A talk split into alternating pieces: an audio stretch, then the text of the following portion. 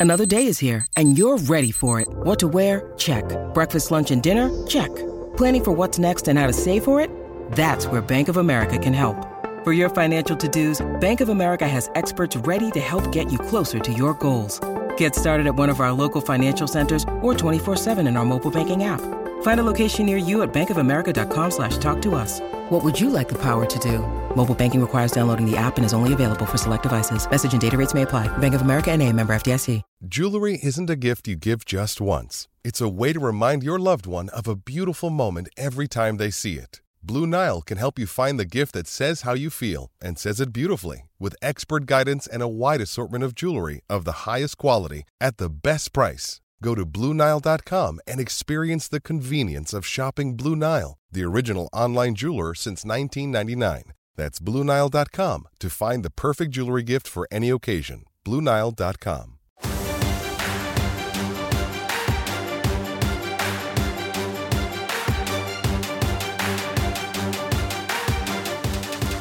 Welcome in to the Phoenix Sports Podcast presented by DraftKings Sportsbook, America's top rated sportsbook app. Don't forget to hit that like button, subscribe wherever you get your podcasts, and leave us a five star review. I'm your host, Michaela Perkins, and joining me today is Lindsay Smith and Kirsten Susel. I feel like we had to celebrate Women's History Month by having the first Phoenix Sports podcast of the month be an all girl show. So thanks for joining me, guys. Thanks for having me. I'm looking at uh, us all here on the screen, and Lindsay figured out a way to get taller, and so now I feel like I need to copy.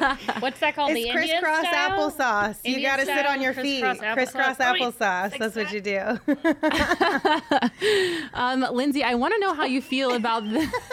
Are you good over there?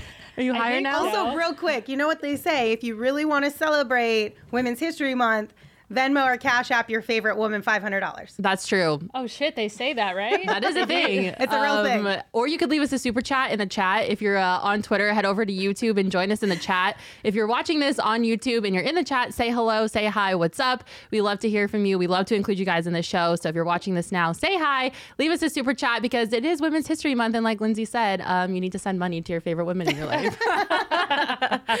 um, Lindsay, how do you feel about the name Linda? I hate it. I totally understand where it stems from because every time you write Linz, if you're abbreviating my name or Yeah. shortening it, it autocorrects to Linda. But I feel like it's a no shade to people named Linda. You guys are wonderful. But I feel like it makes me feel old. I was. What I think of. Linda, Linda, Linda, listen. listen, Linda, listen, Linda.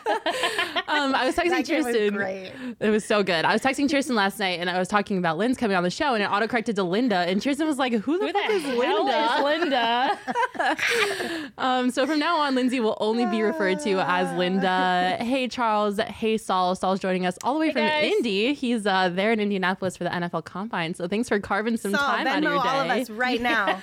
Yeah. Do it. Saul, we need some money. uh, all right, we have a super exciting show prepared for you guys today. In case you haven't noticed, I'm wearing a blazer, and that's because yesterday was the State of the Union address. So I figured, in the spirit Oh, of the we- State of the didn't get the Union, memo. We didn't get the memo. it's okay. It's my show. You guys don't need to dress up. Just me. Um, in spirit of State of the Union, we are doing the State of the State address on the Phoenix Sports Podcast. pause for applause. Pause for applause. Yes, thank you. Um, I'm super excited about this. Once again, thank you so much to Arnold for making that incredible graphic. Um, We've got a super great show for you guys today. We're going to check in on all the Valley sports teams. And then at the end, Lindsay, Kirsten, and I are going to pretend as if we are the commissioners of a league. And we are going to present to you our ideas for changes in each league. And you can tell us whether or not you would vote for us as a commissioner if you were allowed to vote. So it's going to be a great show. But um, I think we should get started because there is some big, big news that happened today. Kirsten, the Cardinals have decided to extend both their general manager Steve Keim and their head coach Cliff Kingsbury through 2027. That news came out this morning. Obviously, there's some. There's been a lot of talk about extensions regarding the Cardinals lately, but uh, they went this route by extending the GM and the head coach first. What are your initial thoughts on that move, and uh, are you approving of that or no? Well, I just think that it's interesting timing because nobody really expected it. So it was pretty much. Uh, I went onto Twitter and I was like, "What now?" Uh, because all the talks were surrounding Kyler and you know his contract situation. So it's just funny to hear that you know Cliff Kyler have the same GM. You know Erik Burkhardt is putting out a very aggressive statement on Kyler's behalf. Cliff has asked questions as as a Steve Keim yesterday, you know, uh, about the way that that's being handled, and you know they kind of shake it off. It's business per usual. And the whole time, there, Erik Burkhardt, the same guy, is behind the scenes finalizing a deal for the head coach. So it's just interesting how you know everything has kind of unfolded. In that regard, uh, I will say it's interesting that Cliff Kingsbury would get an extension at this point because yes, he has improved. Uh, you know, over the course of the three seasons. Um, you know, the se- last year's record was the second best.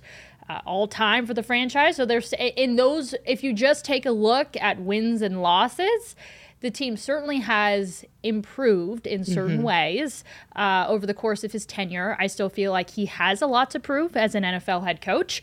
So, um, you know, it is an interesting, um, you know, an interesting move, especially that he got the deal before Kyler did. And when it comes to Steve Keim, uh, you know, I would say that he's not the fan base's best friend at all times. Mm-hmm. Um, he gets knocked for whether it's things that have happened in his personal life, uh, whether it's draft picks, uh, you know, whatever the case may be. But at the end of the day, he has also been the general manager under some of the most successful t- periods of this franchise.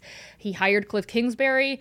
And uh, he has a very good relationship with Michael Bidwill. And for that reason, um, I'm not surprised that Steve Keim got the extension. Okay. Lindsay, if you're Kyler Murray and you're in the situation where you are waiting for an extension, you are feeling some type of way about it, you've taken to social media about it, and you see your head coach and your general manager get an extension before you as a starting quarterback of a franchise, would you feel slighted about that? I would definitely feel some type of way. Um, but at the same time, I don't think they're really connected to each other at all because. Okay the money allocated for those two roles I think are completely different than the money allocated for players. So I'm not overly I wouldn't be overly worried about that. I would just maybe be like, okay, now that you guys got that out of the way, took a load off your plate, let's focus in a little bit more on getting this side of things done. Yeah. It's such a polarizing situation with the Cardinals. It kind of sucks to be honest with you just as like a fan perspective because you never want your franchise to be involved in any type of drama, especially when it's coming when it has to do with your players, right? Because that always is super disappointing for everyone involved. But at the same time, for me personally, I this might be a controversial statement. I don't know. I always tend to side with players in majority of situations, mm-hmm. strictly because the players are the product. If you don't have players, you don't have a league. And I think um, for years, it was traditional to, you know, the organization, the franchises were the ones who were calling all the shots, making majority of the money. And I'd like to see that kind of correct itself into at least a 50-50 type of split between players and franchises. I agree. I'm also I've never been a fan if you've ever heard me on the Cardinals podcast, I don't appreciate divas and I don't appreciate an entitled mentality. Mm. And there's a little bit I feel like there's a tint of that going on when it comes to Kyler Murray. And all those who are saying, I mean, I saw as much as people on Twitter saying Kyler Murray should request a trade today because Cliff and Keim got contract extensions before him what is wrong? And and here's where we get into like the bigger conversation of like, oh, just sign him now because there could be problems moving forward. Just make him happy. What's if you have any doubts as to whether or not, and I don't think we're doubt anybody's doubting his skill level and yeah. the the talent that he could be and the fact that he has improved, right? But in order to sign him to a, a long term and the money that he's wanting, I'm sure is uh, you know, 40 million plus per year, uh, is it's something that you want to make sure that you get that right. And what yeah. is wrong with having a situation where you've got to prove it? Right. And what is wrong with having to sit there and say, "Listen, we like you. We do feel like you're a long, you're uh, a part of our long-term plan here in Arizona, but we do have some things that we want to see improve." you play your ass off this year for us. We continue to see that up, upward trajectory and finish the season where we think that you will finish the season. We'll give you your money. Uh, but I think, you know, the difference between Cliff and, and Kyler could be as simple as they said, hey, we'll give you an extension. And Cliff said, I know I'm lucky to have this job here we go, let's sign on the dotted line. Yeah. Whereas say where they might be saying to Kyler, okay, yeah, we do want you to be a long term. Uh, if you want to get a deal done now, here's what we'll give you. And Kyler's saying, screw that, I'm not, I'm not going to do that. And we saw a little bit of that come out in the statement, right? Like, oh, ball's in your court. This is what Kyler's done. This is, you know, that whatever. Um, and so that, so that could, it could be as simple as Cliff got a deal done earlier because Cliff was easier to work with. So this are willing to accept less. To, exactly. I mean, we to, talk about it with the Suns all the time in the DeAndre and Landry Shamet situation. Uh, Landry Shamet, it was forty some million dollars. Like DeAndre Ayton wanted a max contract, right. so it's apples to oranges. It's not the same thing, right? And he has handled the hey, we want you to go out and prove it pretty damn well. Well, and speaking of like you know resumes and what went into this i mean cliff is already ninth all time in wins for the franchise. He only has to slightly double his win total to sit at first all time in wins. And then steve keim has overseen the most consistent run of success in the franchise history. He has gone 76 and 67 and 2 since taking over as general manager. So i mean you guys talked about the reaction on social media, and there was a lot of mixed reaction. I mean, there was a tweet from our social account phnx underscore sports just asking fans how they felt and the reaction was so mixed. Yeah. A lot of people were pro Keim or sorry pro cliff anti Keim a lot of people were just mad that they both got it before kyler did. But i feel like you know there is some truth to their resume obviously. Like they have some success in this in this franchise. So I don't think that the extension is necessarily completely out of the blue and uncalled for, like some fans are saying. I feel like they have done things to deserve an extension. And like Lindsay was saying, they probably, you know, were more easy to work with and willing to take a deal because like you even said, Cliff was like, oh, "I'm lucky to have this job. I'll sign on whatever line you want." Way. He literally right. does feel that way, and I'm sure he really does want to stay in Arizona and have this opportunity. And so, both, I'm sure it was easier for both sides to come to an agreement and say, "Okay, you know what? That's fair. Yeah. And so I feel like, you know, an extension was it deserved? I think so, yes. Keim, I'm kind of on the fence about. I think some of his like personal life decisions kind of cloud my unbiased judgment when it comes to like football decisions. But um, I, I just don't understand like the enragement, I guess, behind the decision from fans. Just because I think like you have you need a you need a head coach and you need a general manager. And for the most part, Cliff and Keim have proven to be successful in certain ways. And also, you know, the Cardinals had.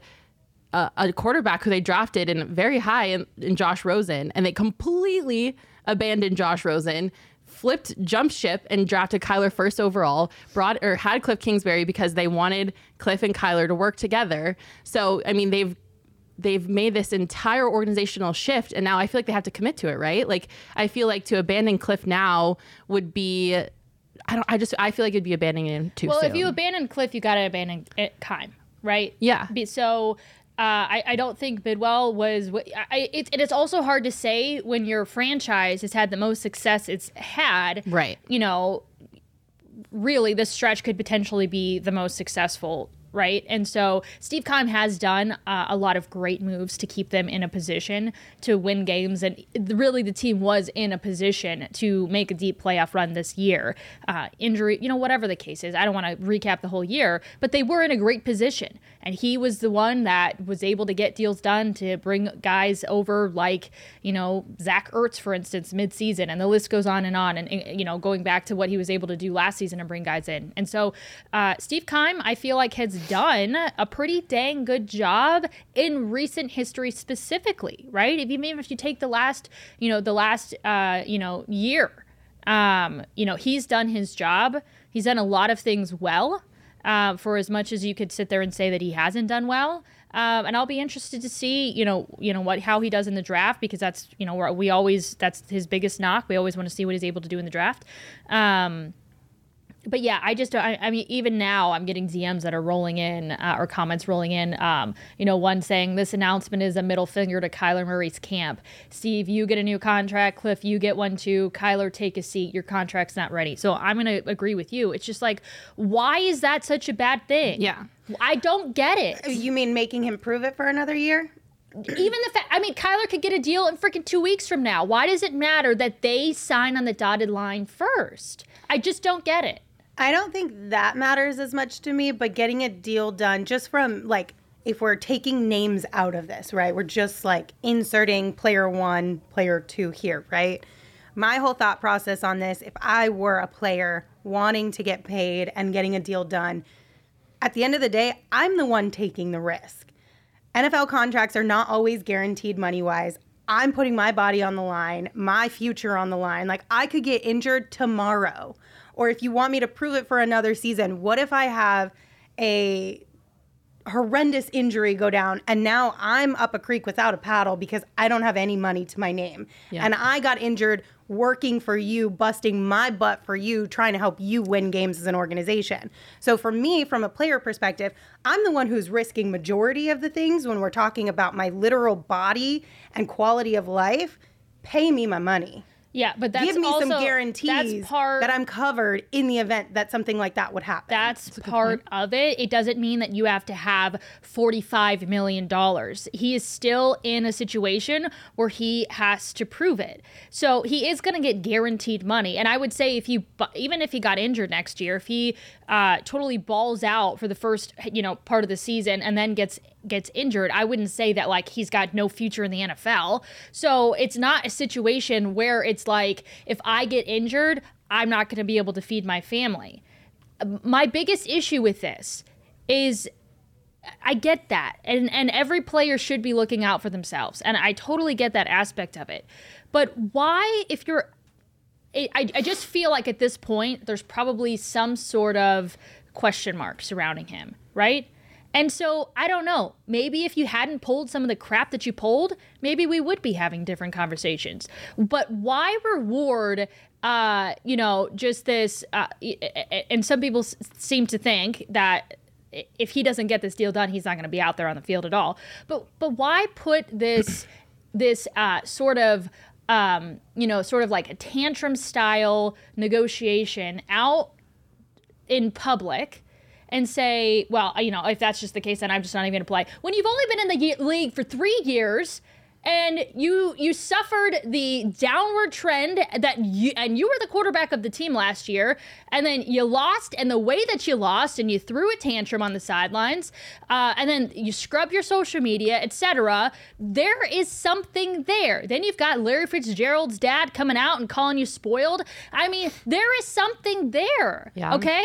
So i feel like there's probably conversations right now uh, as i don't care what they say publicly that yes we appreciate you know we are behind him. He's grown as a leader. There's probably still a question mark. And if that's still a question mark the conversation needs to be listen kyler you are part of our long-term plan. We want to see you grow as a leader in this next year. You grow as a leader. We think you can uh, prove us prove yourself right right? Prove yourself right. And we got you next year. What is wrong with that? I mean, I don't think I I agree with you. I don't think there's anything wrong with that, but I can imagine Kyler just I mean, obviously Kyler's on a completely different page and he doesn't agree with us. He thinks that he's earned that money and he thinks he deserves a contract extension now and I'm sure So we just say, "Oh, oh shoot, he's going to throw a tantrum, so we better just make him happy, so let's just give him 45 million a year." Yeah, I mean that's tough. I mean, I mean, not even for like uh, Pro Football Focus had a tweet yesterday that said they estimated a contract for Kyler to be six years, two hundred and seventy-five million dollars. No. would you give him that? No. You know what? I would give him it next year. If if they go if they go in a deep playoff run, he improves. We're not talking about this leadership BS anymore and we and he really does, you know, prove himself, give it to him next year. Yeah, it's a tough spot the to fact be of the in. matter is if if if they don't have any question marks whatever the market value is he should be right in the mix of that do i think he deserves to be at the very top no i don't Yeah. do i think he is the guy that's going to reset the market no i don't and i and that contract is pretty high up there Yeah. um to to being like one or two in terms of before the market resets again of highest paid quarterbacks. I don't know that he belongs there, but certainly if they go farther next year and he improves, uh, then he definitely yeah you got to pay that. If he's your guy, he's your guy. Pay them. But if there's a question mark, let it play out another year. So now that Cliff and Keim are under contract, do you think this increases the likelihood that Kyler's deal will get done this year? I think they're two completely separate conversations. I don't think that any of them have anything to do with each other, to be honest with you. I think he'll make it be that way. Um, and certainly his agent will probably fight for that, right? Um, Yeah, like, it's a tactic for sure. yeah, and so uh, my, I'm leaning towards he probably will end up getting some sort of a deal done, unless I don't know what they're trying to negotiate. So I, I don't know if it's absolutely outrageous or what the case is. If they are not willing to come down off of a number that the Cardinals are saying like we cannot, again I, I don't know Yeah. Um, then then maybe then maybe they're at a stalemate. But I do think it would get ugly, and that's really unfortunate for a guy who's already carrying around the baggage of, um, you know, character potential character flaws, right? Right. So I don't know that anybody really even wins by Kyler holding out because at the end of the day, like at some point you're going to have to shed that. Yeah. At some point you're going to have to grow up and prove yourself. You know, it- there's one thing to say, oh, you know, I don't care what people say. Okay, well, if it's continuing to follow you around, it's becoming an issue, and I don't know that you want to like be that guy. Right. So it's probably to his overall benefit of his career that if they can't get a deal done to go out and, and prove himself, right? Um, but I, I wouldn't put it past Kyler to say, "Listen, I'm not going to go uh, go play for five and a half million. I'm worth more than that." I would not put it past him. Yeah. I mean, obviously, it's a sticky situation. The Cardinals are pretty much kind of stuck between a rock and a hard place at this point. They can either gamble Yeah. on Kyler being the franchise quarterback that they need him to be and give him the money now, or risk pissing him off and not giving him the money now and then that affecting his performance and things just spiraling from there. So, I mean, it's a double edged sword, and the Cardinals are definitely in a, in a rough spot. I'm leading a little bit more towards just giving him a deal now, just because as someone who unfortunately uh, followed a, another football team for a majority of her life, I've seen what happens to football teams when they don't have that star quarterback and how much of that struggle it is. And it's not necessarily a quarterback's market right now. The teams that have all star quarterbacks, they're obviously not going anywhere. I mean, look at the draft this year. There's the, the draft for quarterbacks this year is horrible. There's really no all star quarterbacks in this year's draft. So I just get scared because I think Kyler is better than a lot of the quarterbacks in the league right now. And I would just feel for horrible. sure. Horrible if he left. So I was listening to Doug and Luke on the radio on the way in, and they said something that I just hadn't. It, it just summarized how I was feeling. I just didn't have the words to like put it into. So Wolf said um, something along the lines of, "Name me a player whose character improved because you threw a bunch of money at him." Name me a player whose leadership, whose character improved because you gave him a max deal. Okay. You could probably say, and I don't know one off the top of my head, name me a player who improved and look took a look in the mirror because they had to be in a prove it year before they got that contract. It's a good point. On the flip side, though, do we do we just think that even if he did get all of this money, I mean, how old is Kyler? 20, Early twenties. 24. Or 24. He's a baby. Like, I'm older than Kyler Murray. do we not think that just naturally he's going to grow up a little bit with age?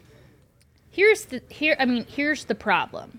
You would think that when you're a quarterback in the National Football League, you're only given so much leeway in my opinion, and you can also point to guys who as rookies were natural born leaders and the team followed them and it didn't matter what people weren't saying uh, you know hey, we're going to give him some some slack because he's. Only, I mean, and you do hear that, and you've heard that about DeAndre Ayton, and I mean, in every sport you hear that, right? Twenty four is very young, but when there's consistent conversations and you're you're you're starting to hear stuff from other players around the league, you get stuff like Larry's dad saying that you're spoiled. And there's consistent conversation about who you are and your that that it takes a lot to have those things seep out the way that they have around one player. Yeah. And you can't take a look at the guys. You, you, you take a look at the at the younger guys like the Joe Burrows and the Josh Allens. And uh, unfortunately for Kyler, he's probably always going to be compared to those guys because they're somewhat in the same age range and had success right out of the league in terms of leadership and characters and a community following them. Um, but it does exist And the thing is, is you know, you don't necessarily have the luxury as a quarterback to be able to say, I'm going to take six years to grow into the to the leader that this team needs me to be. Yeah, that's true. Well, before we move on to the Suns, I did want to check in on some other recent news. Uh, Andy Isabella was given permission to seek a trade. I know that he wasn't as involved in the Cardinals this year as he was the year prior. How do you feel about that? Are you worried about high turnover? I totally was. Li- li- I was What are you laughing reading at? Jacob's. Uh, so so Josh says this is easily the most lethal room in the building right now. and then Jacob said, "Josh, you can't see, but I'm behind the Mac in full body." It's true. We could kill literally everybody. No, just kidding. Uh, just kidding. Not really. Um, All right, sorry. People already Say, I'm say what you were saying again, Mac. um, other news came out today. Andy Isabella has been given permission to seek a trade. Obviously, he is not a huge piece with the Cardinals offense, but are you worried about this? Are you worried about high turnover with this roster? Um, is this something that Cardinals fans should be concerned about? So I think the Andy Isabella thing, I think every Cardinals fan should be thrilled. Okay. Because I am probably like the head of the Andy Isabella fan club as a human. I think he go he deserves to go somewhere where he's going to be utilized and gets a chance to develop. He's a here's here's why I feel like the Cardinals you know gave him permission. A is they probably didn't see him as being a part of their future right? And that's i mean we knew that right? I mean he hasn't played. He was a healthy scratch all last year. So um, yeah so josh says it's a long time coming. I, absolutely. And um, you, you will never hear a bad thing said about andy isabella. Yeah. Every word that I hear about him outside of that fran- coming out of that franchise is he's the hardest worker, first to first in the building, last out. He's as studious as they come. He wants to learn, he wants to get better, and he just you know, he wasn't he wasn't somebody that the Cardinals needed. Yeah. And, you know, really needed to be on a team where he could go out, he could make a few mistakes and he could get better, but be in a position where he actually does get out out on the field. And the Cardinals' depth at receiver is just, you know, too far down the line for him to get really any playing time. And so uh, basically his role all of last year was to help warm Kyler up. Yeah. Pre-game, right? he had a role, and guess what? I bet you his attitude was phenomenal. and he was given the, you know, Kirsten is just an- so anti diva. I am so I am really, really there's a theme going on here. Yes, a thousand, a thousand percent. I just feel like it gets you farther in any aspect of life. And at some point, stand up for yourself for sure. I'm also pro standing up for yourself. I really am. Yeah. I just feel like you should, you know, you should do it in in the right way and uh, if you if you do it in an in, in an entitled way or whatever the case is um, just put your head down and work because you know life is not always going to shake out the way that you think it's going to shake out. And you know i'm sure in andy's position does he want an opportunity to just go he's probably sitting there like i know if i just got the chance. I know if i could just give me the chance just give me the chance. And he sat there and he caught passes for kyler to the best of his dang ability every single pregame. And nobody in that building could say anything bad about him. And here we are andy you have permission to request a trade i hope you go on and you get your chance and you deserve your chance and thank you for your service Chris sharing that sentiment, saying she's a huge fan of him and she hopes that he gets to shine. yeah i hope so Um, some other Cardinals news before we move on to the Suns. They're going to Mexico. Uh, Lindsay, are you excited for the Cardinals going to Mexico? I mean, this has to be a good thing for the franchise, right? Totally. I love um, when leagues extend their games into different countries. I got to go to Mexico City twice with the Suns, and it was one of the coolest experiences that I've had working um, in sports. So, big fan of this move. And I, I- think being our proximity Yeah. so close, like, you want that fan base to be fans of your team. You want Yeah. that support. Like, I every time I go to Mexico City, I always see Lakers jerseys and Warriors jerseys as far as basketball goes, and I'm just like, I need to bring some more Suns jerseys. And be Unless like, you go to "I'll- I'll Rocky Point trade like I just did, and literally everybody there's from Arizona. From Arizona, I saw yeah. lots of Yeah. lots of Suns jerseys. Um, But I love it. yeah, I think it's a Big great thing too. I'm excited that they got the opportunity to go to Mexico. I feel like they probably Actually, can I tell you a quick story? I was in the hot tub at Rocky Point. Not this past weekend, the weekend before. yeah. Just just chilling, having a little drink, looking at the ocean, and I hear a little Kyler Murray and the Cardinals banter.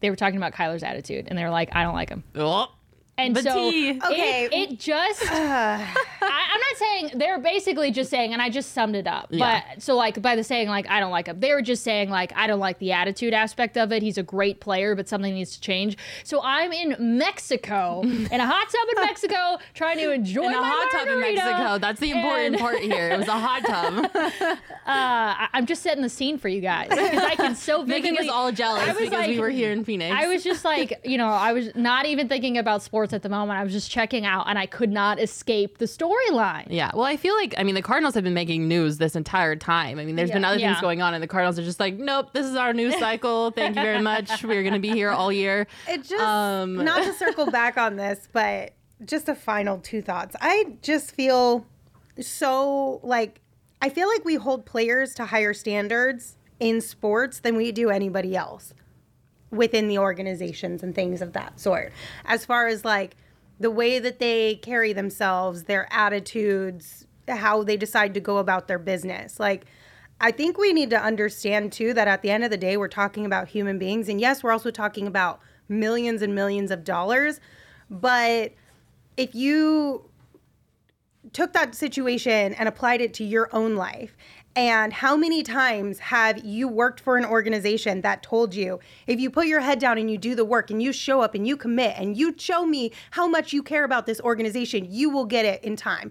And then you get screwed the f over. You get passed over for promotions. You don't get a pay raise. They bring in somebody else to do the job that you were quote unquote proving yourself to do like it happens. happens all the time. And when you are at the top of the top in your industry, like every single player who plays sports professionally, like one through whatever on any team, you are still at the top of the top in your industry. You deserve to get paid. You don't deserve to get told, prove it even more. I'm already in this league. I'm already in the 1% of athletes who are able to play this game you are a billion dollar organization. You can pay me my money because I worked already to get here. Yeah. I have done the work to put in. And yes, I can continue to do the work.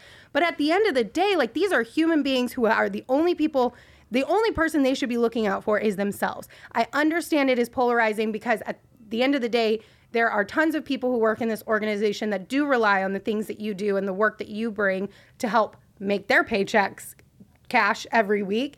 And there's a whole fan base that's behind it that relies on you for escape from day to day life and entertainment and joy and connection and community and all these things. But it's just like, if it were if it were one of the three of us and you guys came to me and you're like, the PHNX keeps telling me I'm gonna get a raise. They keep telling Yeah, me yeah, I'm gonna you want the raise this. before you're entitled to it because you're not entitled to it until your contract is up. So you want it early.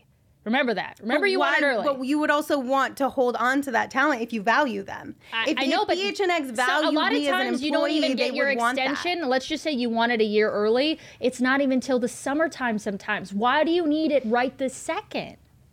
Basically, this is just an argument for us to get more money. just kidding. No, I'm just saying, like, I just think we hold, I think sometimes be, there's such a disconnect between the human part Yeah. of That's professional fair. sports and like real life human beings. Yeah, but here's the thing. that if you if you put yourself into that same situation within the context of your own life, you would probably be just as frustrated as Kyler is. The difference is is that we all don't have as big of a platform as Kyler Yeah, but we don't always bash a player for wanting more. Let's take a look at Chandler Jones, who wanted more and then ended up requesting a trade and then ended up obviously playing last year, though. I don't think anybody at any point was like, oh my God, Chandler. He's just the worst. He's not a team player. He's got an attitude. How dare he? Be in that position where he wants at, at his age with that production how dare he ask for a long-term big money deal and then ask for a trade honestly i think for the most part we do give a lot of leeway to players as as just being understanding I think every single case is a different situation, but you're not wrong. We do sometimes hold athletes to higher standards without, Yeah. you know, looking We in the mirror. do. Yeah. For sure. But I would not I would not give Ky- give the Kyler situation that sort of pass because the truth of the matter is the whole conversation about that we're having now didn't just start now. Yeah. It started a long time ago. All right, let's get into the Suns because we still we still got another we still got three more teams to check in on in the state of the state address. Um, and So I much do, with the Cardinals. I do. We the- just we have can talk about nice this for things. hours. Um, we just want to have nice things, like Chris said. Uh, we are Arizona sports fans. We can have nice things. It's fine. All right. Well, actually, the Suns are pretty nice. Uh, they've hit a little bit of a bump in the road, though. So if you haven't checked in on them lately, they're still the best team in the NBA. They're sitting at an 49 and 12 record. They're still six and a half games ahead of the Golden State Warriors, who are behind them in the standings. And then the best team in the East right now is the Heat at 41 and 21. So the Suns still have a pretty healthy lead. However, it was just announced today that Devin Booker is entering health and safety protocols, which for whatever Dun, reason, dun, I feel like it's so random. Like what we're we haven't done health and safety protocols in what feels like so long. So hopefully he's okay. Um, you already have COVID this season? At the very beginning Yeah. during training camp. So, um, people saying Kendall Jenner gave him COVID. I can't confirm or deny, but um, I also heard Rudy Gobert. yeah. Well, Rudy Gobert gave I mean, everybody COVID. so- It's obviously a joke, and he'll never live that down. No, he never will. Um, so they're going to have to play their next game. At least he's expected to at least miss, miss tonight's game. They've already lost their last two games to the Pelicans and the Jazz. They're already missing Chris Paul, who's out six to eight weeks with a hand injury. Lindsay, are you hitting the panic button?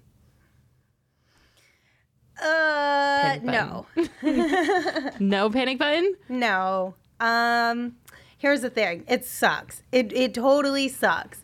Hopefully, Cam Payne is coming back tonight. He was upgraded to probable, and Torrey Craig kind of maybe let us in on a secret last night uh, after practice that Cam is going to play tonight. Fingers crossed for that. So at least we have somebody there to kind of fill that point guard role outside of just Aaron Holiday and Elfrid Payton.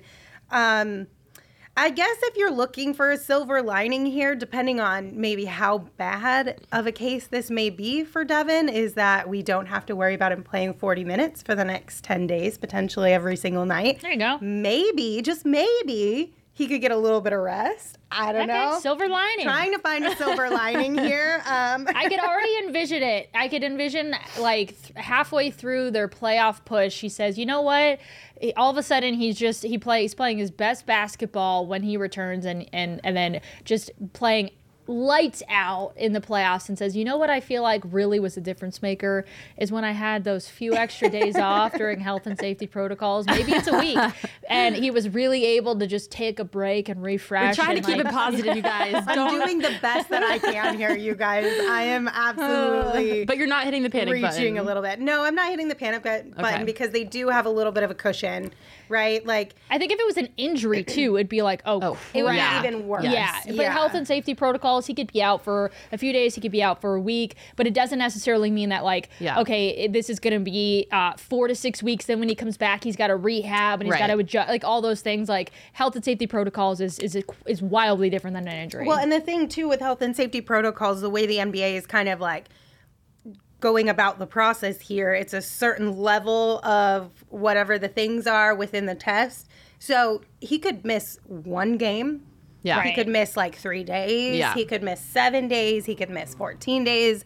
It's all so up in the air just based on how his body is able to kind of process this whole thing and get over it. And it just kind of depends on how quickly or slowly that situation kind of unfolds. But it's gonna be it's gonna suck. We're probably gonna drop a few more games. Um, the Blazers tonight, you know, it's a winnable game. Uh, it was absolutely winnable before this Devin Booker news. I still think that this team could find a way to win tonight's game. I think that having dropped two in a row already has just hopefully sparked something within that group of guys like this is not what we are about. We don't enjoy this. None of us enjoy it. So I'm sure they it's even worse for them that they're going to try and find a way to bring this thing together and pick up a few wins here over this stretch of basketball without Chris Paul and Devin Booker. So Yeah, Charles Woodall Pike saying, I mean, the Suns will get through this, but to lose both of your all stars like this is going to definitely test your depth. I 100% Definitely. agree. Thank God the Suns somehow managed to put together an incredible roster who I honestly have faith in. Obviously, it's going to be a struggle, and you know, not having CP3 was a huge hit, and then now you're missing your best, the best backcourt in the NBA. But I think you know the Suns they'll be able to hopefully hold on and hopefully Devin's not missing a lot of games. Um, definitely missing tonight, like you said. And Josh saying it's incredible that the Twins met hundreds of people at the lemonade stand, and Booker is the one that gets COVID. Yeah, classic. Knock on wood, Josh, because you never know what'll come out in the next five days from that. You better Um, knock on wood. Do you think that CP3 being injured is going to have serious ramifications on this team? Do you think that they're going to drop in the standings? Do you think it'll affect their playoff picture instead of going from like a, a one or two seed to like a lower seeded team? No, no. I still have faith that they'll end up with the, the one seed. Um, So you think we they'll we end the kind of did the math, and they had to go 500 over these last final games, and then the Warriors had to do really well, and they haven't been doing really well. they I was going to ask what the actual math on I don't that have was, the so- exact numbers, but basically, if the Suns went 500 over the, the remaining games post All Star break, and the Warriors um, played pretty well and only lost a handful of games with their remaining, then it would have been close. Um, but I'm not. I'm not overly concerned about it, to be completely honest with you. I think we'll be fine. I think they'll end up getting some chemistry and figuring out this situation that they're in and being able to scrape a few wins. so you think they'll still finish first in the West? I think so. It's a good team. I understand. Obviously, you're missing two All Stars. Like that's a big deal. Right.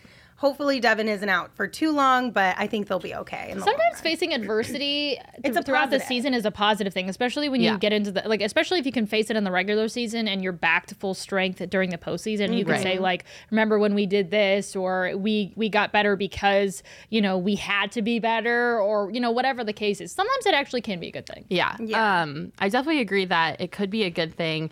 I'm a little worried about it though. Um, I don't know. I just Chris in the comments, she says, I honestly think the CP3 injury is allowing growth that wouldn't have happened. Yeah, there and you that's go. exactly the case. Like, you're putting a little extra pressure, a little more responsibility on guys who thus far have not had to feel that as much because they were able to rely on Chris Paul, because they're able to rely on Devin Booker for some of these big But things. that's what I'm worried about though, is because when Chris Paul went out, like the biggest thing was, okay, this is Devin Booker's time to shine. He's gonna make a run for the MVP. He's got Yeah, to step that was us talking. That was the Well, fan base talking. I mean, That's was- not what Monty and his coaching staff and Devin are talking about behind the scenes. They're talking about it's a team effort. How can all of us as a group come together and make this work? They're not being the like, "Oh my God, Devin, take all of it." And I totally get that. I do too. But but I mean, they even you'll hear them this morning after shoot around.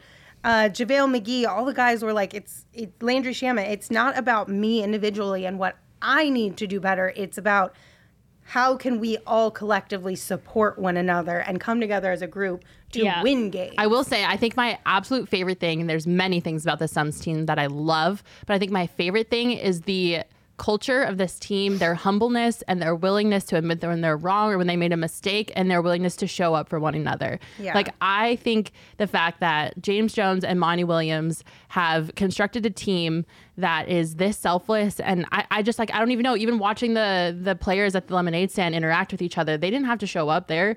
Like it wasn't, you know, something that the team required them to do, but they did it because they've built this camaraderie that I think is just so amazing to watch and like seep through everything that they do. And I'm just I'm obsessed with this team. I love them so much. Um and Yeah, I like Chris Paul showing up because two of your younger guys had a little bet going on, and now they're doing a lemonade stand. It's Chris fun. Paul did not have to show up. Yeah.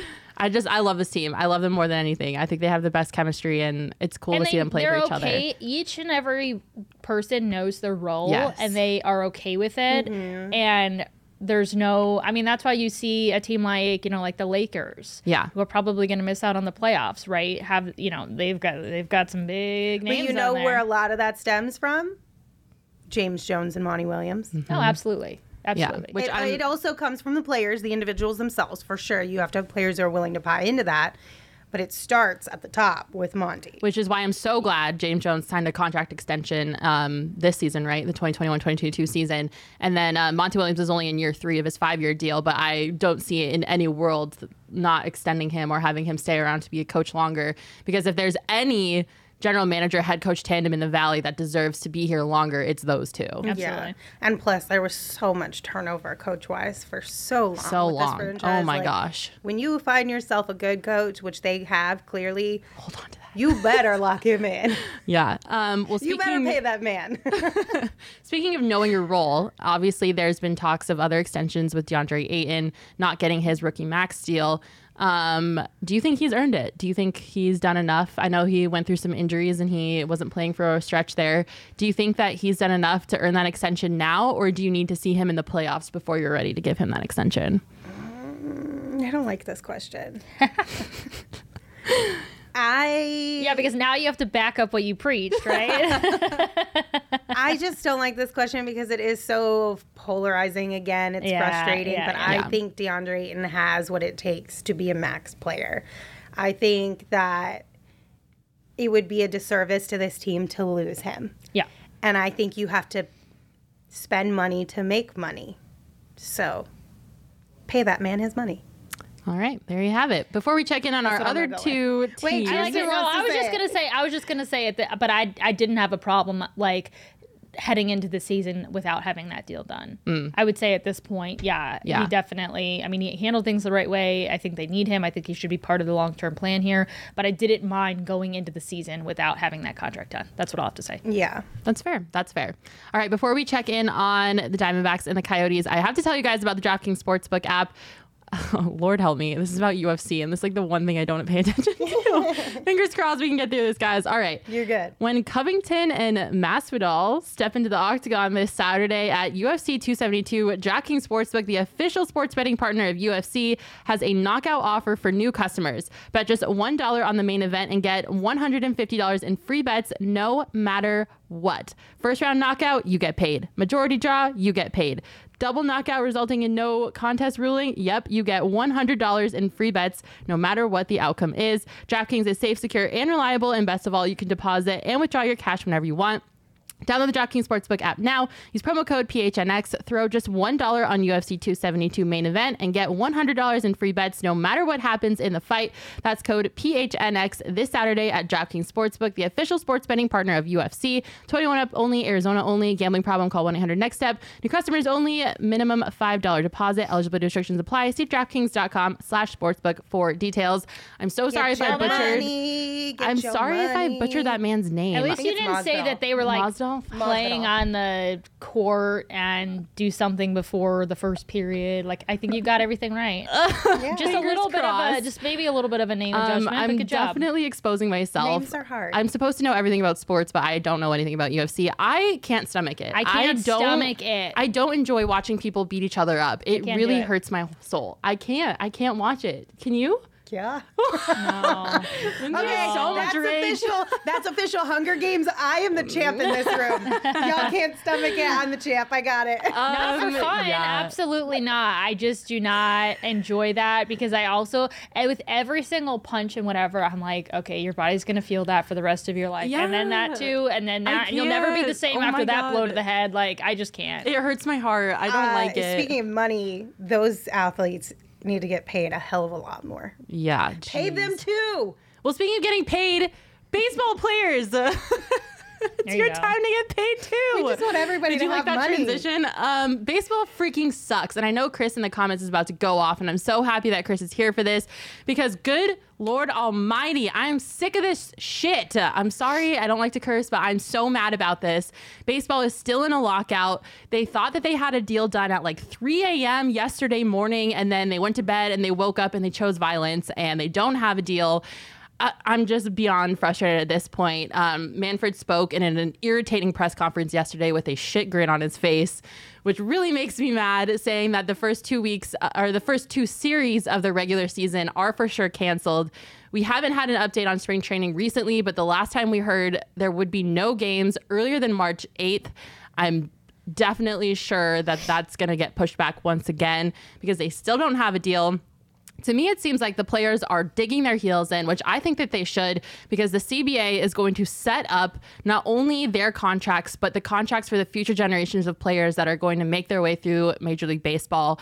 And i don't think that they should allow the owners and manfred to bully them into taking less because they created the situation where they didn't talk for like 40 days in the offseason and now that their backs up against the wall and games are getting canceled which players aren't getting paid for by the way the players are missing out on all the money from canceled games they just expected the players to kowtow to whatever they want and i don't think that's right i think All that the players need to dig their heels in and if that means no baseball fine because i hate Manfred. You want to talk about entitlement?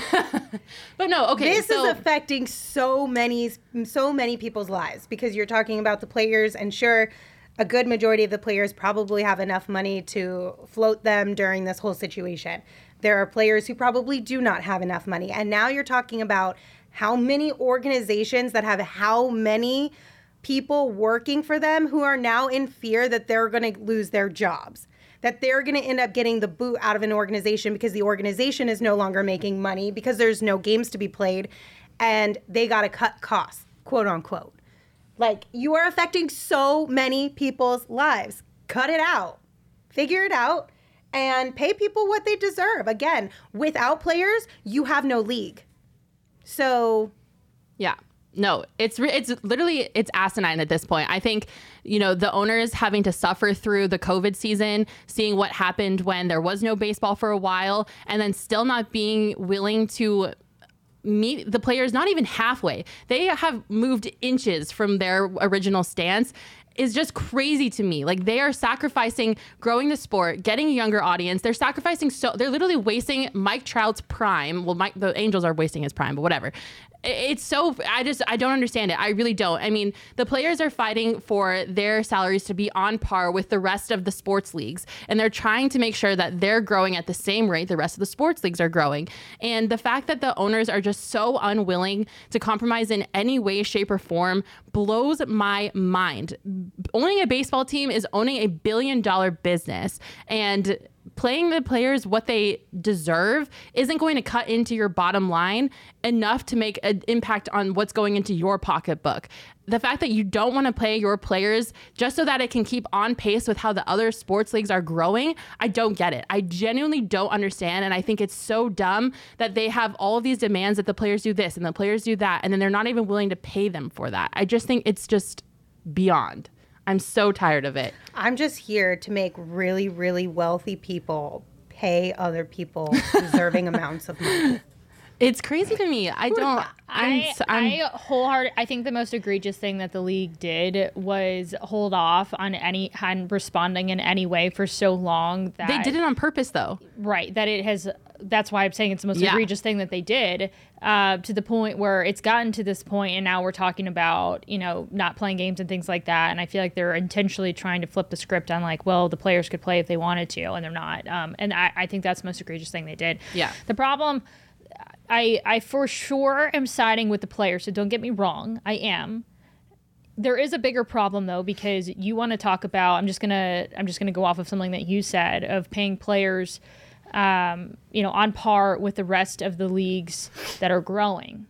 Baseball's not growing. Well, then that's on them at the top to adjust the sport to yeah. allow it to grow. I yeah. agree. If your sport is struggling in whatever way, shape, or form, that's literally on you. It's your job. Right. It's not the player's job to make sure that this organization is structured correctly and run correctly to where it can be more profitable. Yeah. That's your job. Yeah. The league is own is literally run by the dumbest human being on the face of the planet and he does nothing to help it grow. He does nothing to help market the star players that they have. I'm pretty sure if Bryce Harper was in a supermarket in Arizona, I don't really think anybody would recognize him like that's how bad MLB markets its players. And of course, that's I mean the players, you know, they do what they can. They have player-run media sites. They they make themselves accessible on social media, and it's honestly the league's fault for not growing the sport. And Tristan, you're absolutely right. The the sport is not growing. You know, young people aren't watching baseball. Nobody under the age of like 35 wants to sit and watch a six hour long baseball game. You know, it's just not, it's not realistic and the sport's not growing, but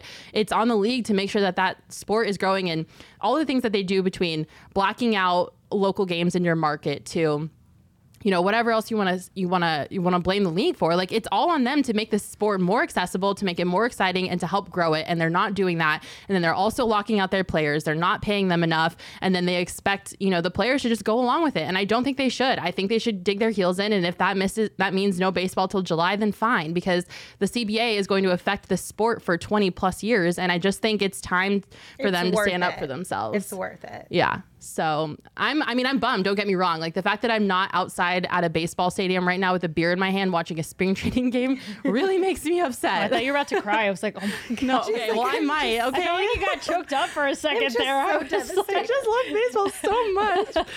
um, but no, I mean, obvi- like I love spring training. I mean, you got. I know that you're not the biggest baseball person, Lindsay. Oh, but I love spring training. It's Spring still training fun. fun. Yeah, yeah. and I mean, honestly, Not I- a, go ahead. Sorry. I, I haven't visited a ton of the ballparks and like for sure one thing that I want to do is get to all of them here and like all the spring training ballparks and, and see a game in each of uh, each of them. So like I think I've been to three and like definitely was looking forward to uh, trying out a new like ballpark this year. But yeah, I mean spring training is like there's nothing just more relaxing because this is also like the perfect time in Arizona where the weather Yes. is Oh like my absolutely God, it's so perfect. nice so it's just sitting outside in the most perfect weather with a beer in your hand and it just being so relaxing.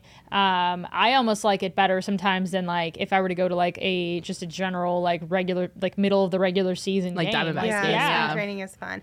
Not only that, but to bring it all the way back to money again, how much money is being lost by people industry. who work. No, people who work spring training games. Yeah. Yeah. Majority of the people who work spring training games are contracted employees, meaning they don't get paid unless they have a job to show up to. These are people who rely on this stuff for their livelihood. We saw this happen in 2020 when you know what hit the fan with the pandemic. There were so many contracted employees who don't have long term benefits like healthcare or a steady paycheck or anything of that sort, who are industry workers within sports who lost so much money. Again, this is just another way that you are screwing over the people who help make your sport go because without all of them again you won't have you don't have games on TV Yep. period because they're the ones who put your games on TV and now you are hurting them and their families like just cut it out Just cut it out. Just, cut it give them out. what they want. I think I'm gonna hold this comment because I know we're gonna get into it a little bit with the TV deals. It's not just the league; it's also the TV. It's the Oh the yeah, the TV media- companies are Oh, just yeah. as guilty as the Companies. They're league no- is. they're like there's no a reason there's blackouts. Yeah. Yeah. Like it's because if if everybody the whole country could see it, then they wouldn't get their money, right? It would just air on like one network, right? Yeah. And so that's where you get your regionals and things like that. But anyway, Yeah. And I will say too, a lot of people ask me on Twitter when I think baseball is going to start up again. And honestly, I don't know. Um, the one thing that I've noticed through this entire thing is that the baseball players are really unified on this. There hasn't been one player to speak out saying, I just want to start. I just want to, I just, I don't care. Like, let's just start, like, whatever. All the players are really unified on this because they know it not only affects them, but like I said earlier, the future generations of baseball players that are be coming up through Major League Baseball. So, you know, I, I don't know. I think I think the players should dig their heels in for as long as they can and as long as it takes for them to get what they rightly, I think, have earned. So, like I said, if that means we don't get baseball until July, we don't get baseball until July. But I definitely think at this point, now that the first two series of the regular season have been canceled, it's just going to be a domino effect and just more series are going to get canceled. So, for all my baseball people out there, just prepared to be sad for a little while longer. I'm really sad um, about that. Okay, just really quickly on the Coyotes because. Um, there's not a lot to talk about there because they've been bad for so long. In case you haven't checked it in a while, they are definitely the worst team in the NHL. They're sitting with the worst record at 15 35 and 4. They've won 15 games so far this season. The NHL trade deadline is this month, however. It's coming up. It's March 21st. The Coyotes, they've already made some moves. They've traded Ilya Lyubushkin, Ryan Dzingel, and Carter Hutton to the Maple Leaves. They got even more draft picks, which is crazy because they already have the most draft capital out of any team in the league for this this coming draft and the one after that. Um, there have been some people that have been brought up in trade talks. I can pretty much guarantee you, don't quote me on this in case I'm wrong, but I can pretty much guarantee you Phil Kessel will not be a member of the Coyotes coming up after the trade deadline. He really wants out. And I don't really blame him because he's old and he should go to a team where they can at least contend. So in case his hockey career is coming to an end, he can end it on a high note. Um, I don't blame surprisingly, him at all I don't whatsoever. Oh no, Let him leave. either. Let, yeah. him- let that poor man leave and go eat hot dogs with some other team. Good lord. Um, Lawson Crouse and Jacob Chychrun, however, have also been linked to some trade rumors, which is kind of surprising to me. And I wholeheartedly disagree with trading them because Lawson Crouse and Jacob Chychrun are both under the age of 25. They're really young and they're pretty good players. you have know, to have some guys that you're building around. You can't like literally scratch from like start with zero. yeah, because well, you know how many times have we done this already like Exactly. you gotta hang on to You gotta- somebody yeah. Right. Jacob Chychrun is an, a great defenseman. Lawson Crouse is a great two way player. And when you're building all of this draft capital and you're picking up all these draft picks, you have to have somebody on the team who's a veteran player who's been in the organization long enough and who's actually can, you know, hold their own and be decent to guide these young players that you all just drafted. Like you have to have a piece some pieces of your organization still in place so that when all of your draft capital finally makes it and hits, there's veteran players in the locker room that are there to guide them and to lead them. Mm-hmm. Um, Clayton Keller, in case anybody's wondering, is definitely not going anywhere. His, well, for one, his contract is ridiculous and is structured horribly, and I don't think anybody would want to take that on. And also, he's an all star player, and I don't really think the Coyotes would ever let him go. I think if they are going to pick one player to build around, it's definitely going to be Clayton Keller. But I think trading Jacob Chychrun or trading Lawson Crouse would be a huge mistake because, like we mentioned, you have to have somebody to hold on to um, when all that trade, uh, when all that draft capital rather hits. So fingers crossed those three stay. Uh, the we'll have all the latest for you on the NHL trade deadline when it is happening. But um, that's the latest on the Coyotes. I did join. I did join uh, both the Suns and Coyotes shows the other night when the Coyotes beat the Golden Knights and the Suns right? lost, Freaky and it was just this weird, so weird. Yeah, just like an alternate universe where the Coyotes win and the Suns lose. Chris and Charles in the chat both gave big kudos to the PHNX yes. Coyotes show. If you guys haven't checked it out, definitely do so. That's a good, solid crew over there. Yeah. Lindsay, are your feet falling asleep in this they position? do sometimes. Yeah, they do. Can you, you feel just, them right now? You just got to do a little feeling. wiggle. You got to get those toes moving in the I have shoe. no feeling in, in my feet right well, now. the good news is we've almost at the end of our show, but before it ends, in the theme of um, presidential power and being in charge of things, I decided that we should live in a hypothetical world where each of us are a commissioner of the sport that we represent. So I am the new commissioner of baseball. Lindsay is the new commissioner of the NBA. Kirsten is the new commissioner of the NFL. And what we would do in a hypoth- hypothetical situation if we were in charge of these leagues. And I'm really excited about this because we came up with some hilarious uh, some hilarious propositions for you all. If you're watching, please comment on what you think we came up with, and if you would vote for us, if you could vote for a commissioner. Um, I think we should start with Lindsay and her as the commissioner of the NBA. Lindsay, give us uh, what you do declare as the as the commissioner of the uh, NBA. We're going to cap ticket prices for at least a third of all tickets available to fans, and it has to be a 50-50 split between upper level and lower level make your product available to the community that you serve. Just because you are winning doesn't mean that you can price out fans that have been there through the times where you are losing. Hear, hear. Somebody. Looking at you, Suns. uh, well said. Well said. As far as the WNBA goes, because I'm gonna, just going to make myself commissioner of both of these leagues, because that's what you do when you're in charge. WNBA teams must use charter planes. Period don't at me. It is what it is. Pay the money if you want to own a franchise. And don't come at me with profitability because we have seen time and time again that when you have access to that sport, the numbers increase. Give people what they want, make it easily available. Um, make the Suns keep the Valley jersey in the Valley Court for at least a decade. Woo-hoo. I think this one might be a fan favorite, hopefully, because it's an amazing jersey. It's an amazing court. Let's just keep it I around for a little while. Let my, us let us enjoy it. Jerseys. Let it become like the jersey and court, the anthem, if you will, of like this generation of Suns basketball. No television blackouts. This one's obvious. Let people watch your games. Um, and then this one might be a little controversial, but all team social media accounts are allowed to clap back to whomever they want on social media without any repercussions. Okay, I I that's misunderstood you earlier. For some reason, I thought you said all teams and players. I'm fine and with adding what, players in there okay, too. I don't okay. think I don't think well. the players. I, I feel like they will get into some tiffs that won't necessarily go well for anybody in the long run. The teams clapping back are some of my favorite yes. like content. Did you see what the Mercury did yesterday?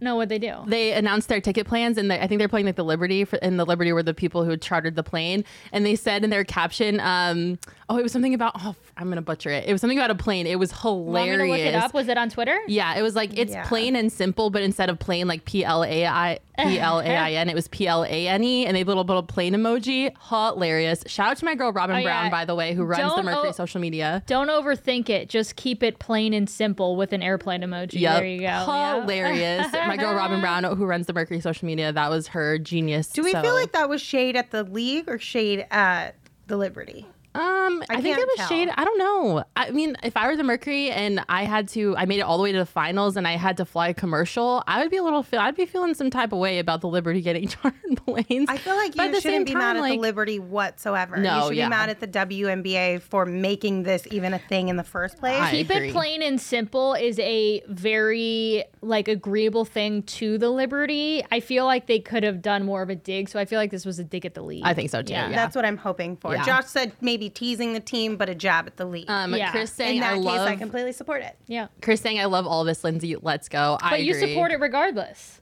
I do. as- but I, but I feel like with the W specifically, um, you can have interleague beef with different teams. But if you're if it's a league thing that you're kind of you all got to get on the same page. Y'all got to go after the league and be like, give us some chartered planes, bro. Like, All right, we're tall. Tristan, We need what are you gonna do?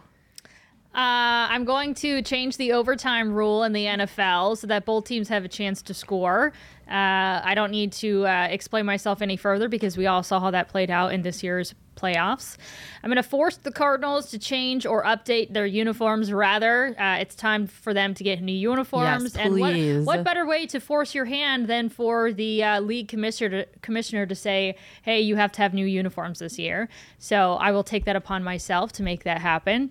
Uh, each team must hold a press conference hooked up to a lie detector at least once every season, so that we can get some straightforward answers. This and is my favorite one. like, listen, we just need to have it, right? it like, would be so fun. we just need to be able to to know uh, get a little bit of insight into what actually goes on because we all know okay we all know that we ain't getting straightforward answers the majority of the time with what's really happening It's just straight Which is why we're all over here being like, what does this mean? what does this mean imply? yeah exactly Like, just tell us.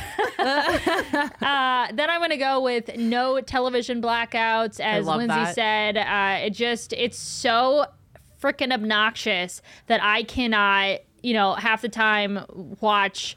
Uh, the games that I actually want to watch, and I've got to unfortunately just take to Twitter to get updates that way.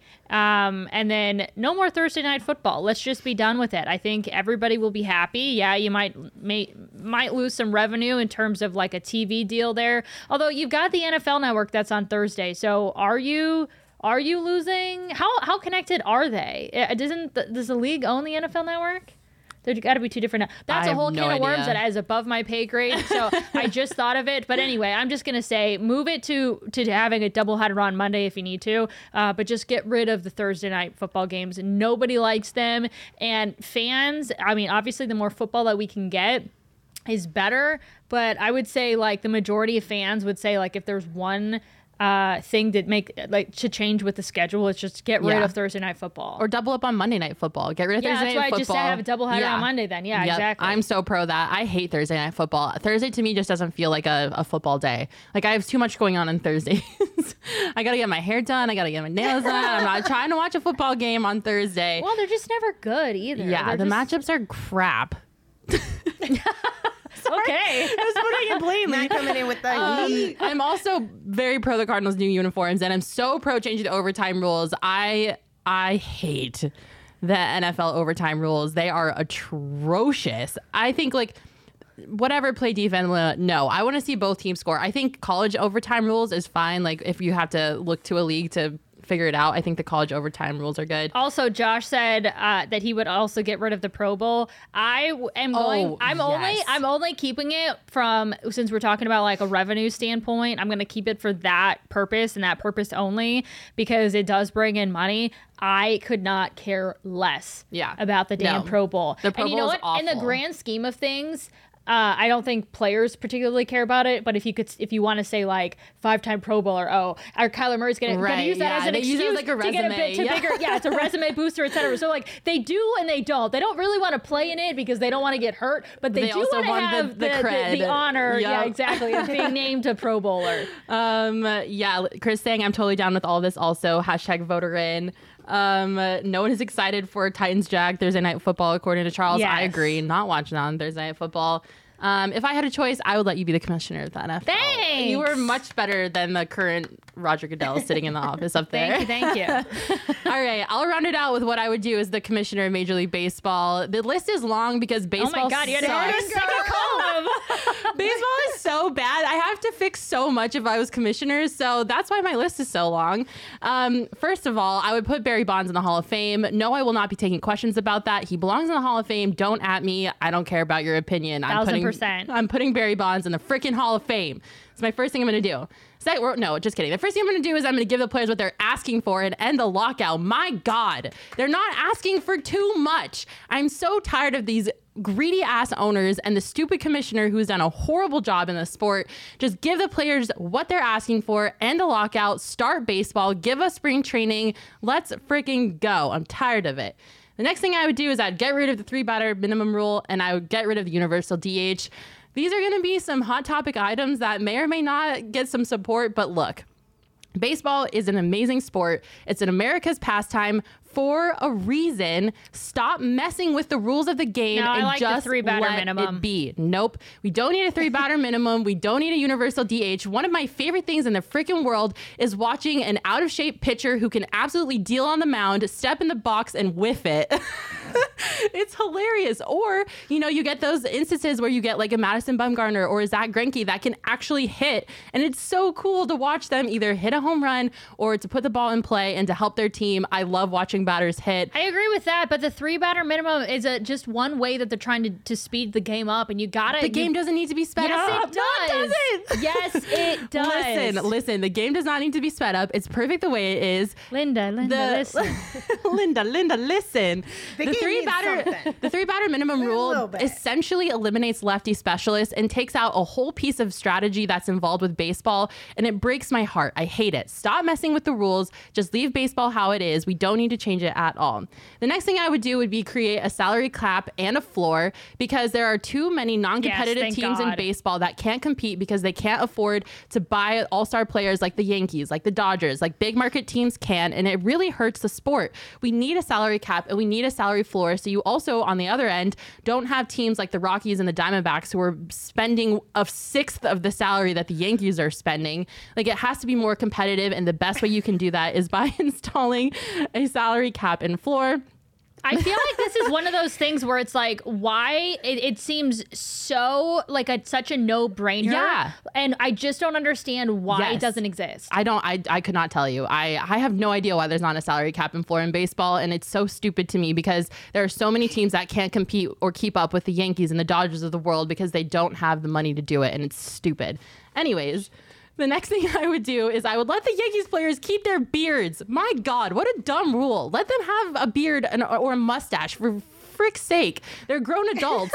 if they want to have a beard or a mustache, I missed that one. You, they're not allowed to have facial hair at all. So That per, is per- Per, ridiculous. what, like general manager? per the Yankees. Like the Yankees are just enforced having Absolutely no. They also don't have names on the backs Chris of their said, jerseys. we're rich ri- white men making rules. Yeah, the Yankees haven't That's changed their uniforms in forever. They That's don't like have names on the I back. first got into broadcasting. The station that I worked for in Colorado Springs told me that I had to cut my Yep. hair to my shoulders and couldn't wear eyeliner. And I was like, they're like, when you work for ESPN, you can wear whatever you want, but until then, it's purple eyeshadow, no eyeliner, and you're gonna chop your hair. Otherwise, you're not on air. yeah, stupid. Let the Yankees Bye. let the Yankees players keep their facial hair. They're grown men. They're adults. I think it's so dumb. All right.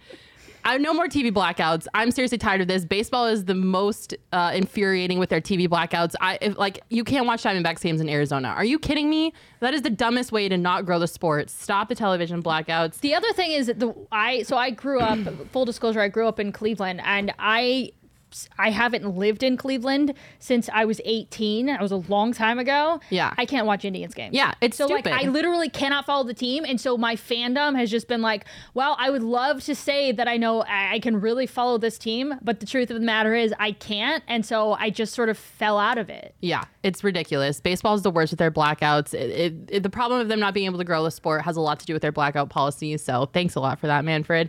Um, the last two things I would do is I would make the D backs go back to purple and teal. I don't care that the Rockies are also purple. I think you can have two purple teams in a league that's or in a division that's the dumbest thing I've ever heard in my life. And purple and teal is way better than the tan and red and black whatever disaster combo that they have on right now. And then finally, I would install myself as permanent commissioner and fire Manfred. You also have put Barry Bonds in the Hall of Fame up there. Uh, yeah, I, I addressed that first. Oh, I missed that one. Sorry. Um, sorry, Manfred. Move the heck over. There's a new woman in town, and I'm going to do a way better job than you, buddy. I really like Josh's suggestion to allow steroids. I want to see some 500 foot bombs off 102 mile per hour fastballs. Honestly, I wouldn't hate. I don't mind. Ju- I don't mind keeping the balls juiced, Juiced, either. I don't know why they like got rid of that. Yeah. I I was all for all for that method because for me, more home runs the freaking better. I know that the pitchers hate it, and it you Get know. over it. Well, you- It's do you know why they did it? This is not confirmed, but this is what everybody believes. So, the year that there were a bunch of free agent pitchers going to hit the market, they juiced the balls so that their stats would be affected, so they wouldn't have to be paid as much. and then the year the year after that, they deadened the balls so that that when there was a huge class of free market hitters, that their stats wouldn't be as. I'm not even kidding. Like this Well, is like a I thing. hadn't, bunch I hadn't jerks. actually, I hadn't actually heard the theory that was tied to like the salary issues of it. I just know, I just know that they, they for sure like changed the ball, yeah. but I didn't. They juiced it one year, and then the next year they deadened it, so it was harder to hit. Yeah. isn't that crazy? Hilarious. if it does, it, I mean, that is the most screwed up thing I've ever heard of. If that actually Is what like is what happened? happened. Yeah. Either way, I'm all for juicing the ball. I don't know that steroids are good for you. One of my So- hottest No, takes is probably that not. But if you want to do it, put steroids into the Dope ball. your Your body. Um, one of my hottest takes is that steroids saved baseball in the 90s after the lockout, and it looks like we might have to do something like that again because God knows how long we're gonna have to wait without it. And there's a whole bunch of people who don't care about it, and the only way to get them interested is to hit bombs. So you know what? Moonshots for everybody. Yes. Do st- no, just kidding. I was gonna say do steroids. Don't do steroids. I don't endro- end- uh, end- endorse drug use. Do whatever you want. Do whatever as you want. anybody Do whatever else. you want. I'm You're not going to drug test whatever you. I fired Manfred and I'm now the commissioner. I'm not going to drug test you. I'll just throw that out there. I just don't. My, my whole thing. Okay, I don't want to be Debbie Downer on this. Just real quick. I I don't. I know that like uh, a, a lot of football players talk about like you know having to take X amount of like drugs and things like that to not feel pain and go. And then people have gotten uh, you know addicted to certain things and like whatever. I would hate for something like. And I know we've already been through an era. I, I ha- that hasn't really been out there, but also it wasn't legal, so that's probably a reason why. I would hate to come back after the fact and be like, well, since everyone else was taking them, I was also taking them. And again, that what that happened. We just we just don't really talk about it as much. And because I felt like I had to, you know, keep pa- on par with everybody else, now I have like these repercussions and whatever. I don't know enough about steroids, but I don't think they're good for you. So that's like my Yeah. only legitimate. Like, Chris thing. asking, what about the sticky stuff? Um, as commissioner, if you want to increase your spin rate by using sticky stuff, I'm not going to stop you. I'm also not going to check you. So let's stop that stupid random sticky stuff check. Anyways, there's a bunch of stuff I, would that do. Can I could really go on for piss the hours. pictures off if you don't have the sticky stuff and you're being accused of it. Yeah. Oh my God. All right. Well, that was our uh, state of the state Sounds address. like a no fun league to I me, know. y'all. It's like, I'm literally, not- you guys, I could talk about this for hours. Sheesh. Baseball, there's so many issues with it, and Manfred is an idiot. I will die on that hill. Um, thank you so much for joining us for the State of the State address. that is what we would do as commissioners. Uh, follow us on Twitter. Let us know if you agree with our opinions, or if you don't, don't tell us because we don't care. Just kidding. Um, make sure to join the PHNX family at gophnx.com. Sign up to be a member so you can get access to all of our really cool stuff, including a written content and our members only Discord. Thank you so much for joining us on the Phoenix Sports Podcast. This has been the State of the State address, and we will see you next week.